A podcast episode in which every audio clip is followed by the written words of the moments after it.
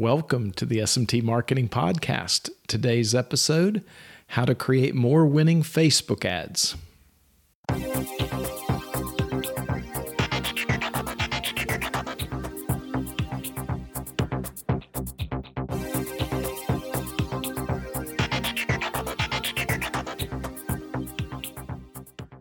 Greetings. Hey, Dave Larson here. Got a very tasty podcast for you today, my friends. Today, we're talking how to create more winning Facebook ads. Well, how do you create more winning Facebook ads? The short answer is you test. And what do we mean by that?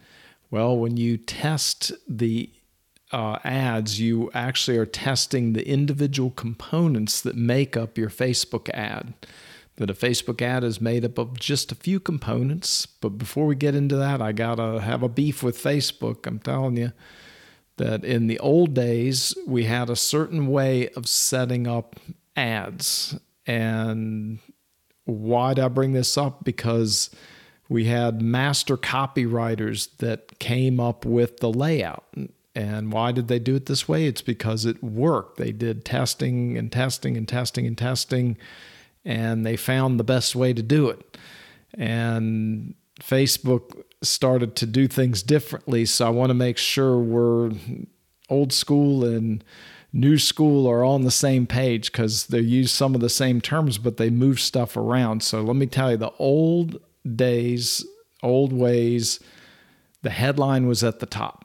It was the ad for the ad. And then when you're reading this, whether it's a sales letter, display ad, you have the ad at headline at the top, and people would read that and decide whether or not they're going to read the ad. That's what they mean by the ad for the ad.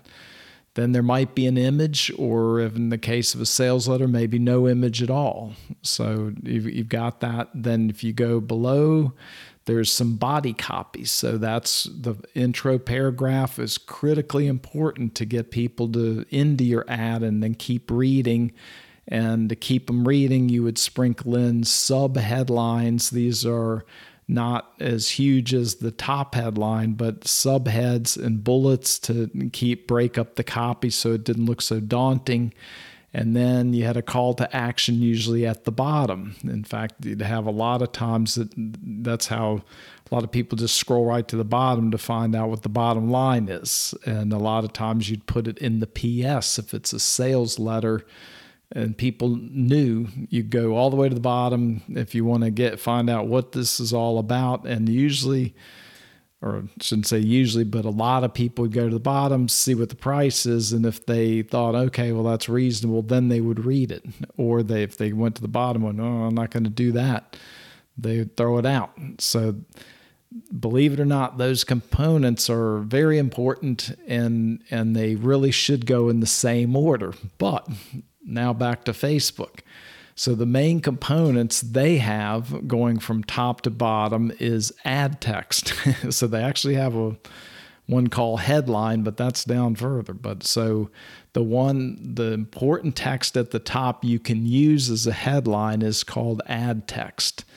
And that's just under the name of the sponsor, which they put in there. Whoever's running the ad, you're the sponsor, and that's at the very tippy top.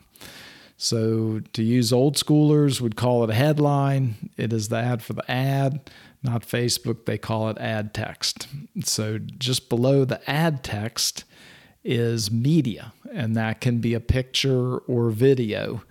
And that's you know very compelling and very important because that's what stops the scroll if it's an unusual image or something or something that catches the attention so we have that and then below the media is the headline. And that's what Facebook calls the headline. Uh, old schoolers would call it the subhead, but it shows down below the image. And it's usually like a line in kind of bold heading there. So that's there. And then it also has underneath that a description. And the old schoolers could call this the body copy, where you you can have your offer and then the call to action is not at the bottom bottom it's to the bottom right and it's usually a button like learn more that either um, can can take you to a landing page or you can program what the call to action does. So a lot of times in, in our particular case, we do learn more a lot. And you can have other types of ads, which we'll explain later on um, if you do a lead ad, that button might be to fill out the form or register or do what, what whatever you want them to do. So sometimes you sometimes you leave Facebook and go to a landing page, and sometimes you stay within Facebook and capture the information. So that's the call to action. So the bottom line on this is the objective is you're looking for offers that resonate with your buyer. So, with that goal in mind, how many tests should you do? Well, there's no real rule of thumb when it comes to this. Some people only do a few, they'll come up with a couple ads and they may get lucky with that, or they may miss out on the opportunity of a lifetime to come up with a game changing ad. And so, we recommend do a, a fair boatload. you know, no matter what you do, you want to test one component at a time. So, like, let's say the headline. So, to do it right, we recommend do a bunch of headline tests because that is the one that will help you find out what the customer is really interested in.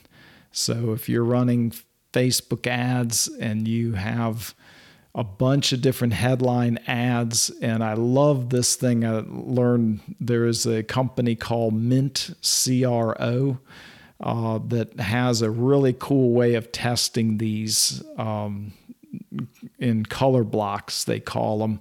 And the, it's well worth going and sitting in on their their presentation because they will show you testing at a level most people don't, don't do and aren't even aware that that can be done. So I, I say that if you want to test headlines, I mean we we tested I this last campaign we did I I, I can't even tell you it was it was over a hundred different ones, but it really helped us dial in what the customer is interested in.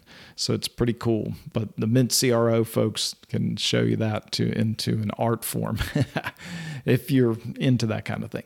So testing hundreds of headlines is not overdoing it. So don't don't be shy. You know, just have at it, and then doing a bunch of different media or images if you're using pictures. Like those are really easy you know you just pop them in you find the winning headline or headlines and then pop the images in there. And if you do it in an organized way you will be able to tell which ones are the ones that are producing the most. So it's very cool and some you'll hear out there that videos drive higher conversions, and that's the kind of thing you want to test. Um, it's not always true, as I can I can tell you that we have tested that, and it's not always true. So anyway, we'll keep going. But how do you judge success? Well, the one way is how many people go check out your offer. So the objective of your ad is to drive people to your landing page or funnel or website. Um, so you you you want to know how many people are you sending over there, and Facebook will let you know because you'll be paying per conversion on that. So hopefully you'll set it up and track it in Google Analytics so you know what's going on and and then from there you want to know how many fill out the form. Let's say you're doing lead ad that you don't have to know how many go over because you will literally get a list from facebook. Here you know here are the people that that filled out the lead form. Uh, the so uh, when it comes to facebook if you're sending them out of facebook to your lander you're kind of looking at the cost per landing page view. So they have clicks in there, but it's they can actually be clicking internally in the ad, so that number can vary. Some people click around in the ad on Facebook, and some don't and just click the one button. So it look look at the cost per landing page view is the we think the best metric for that. All right. And what do you do when they get to your page? That's the next thing you really want to know to judge the success. So, do they, and that on Facebook, if you have it set up with analytics and it's passing data back to, Facebook, you get the cost per result.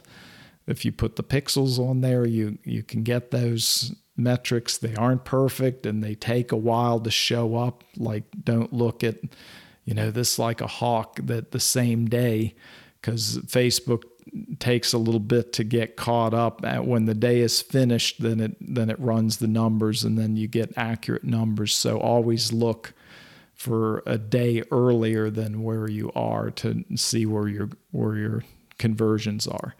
But then the, the biggest thing is on the other end of your landing pages do they become a leader of sales? So you're factoring you really need to know what ads sent them over and then what did they do and then you can judge the success fairly easily. All right. So the top three things to test in our opinion is the ad text because it's the ad for the ad the media the photo or video because that stops the scroll and the headline which is underneath the page, but there's something short and punchy that's always focused on what the prospect gets from clicking the call to action button. That's what I have for you today, my friends. Be sure to subscribe to the SMT Marketing Podcast on Apple Podcast, Google Podcasts, Stitcher, or wherever fine podcasts are heard. Thanks so much for listening, and we'll talk to you next time.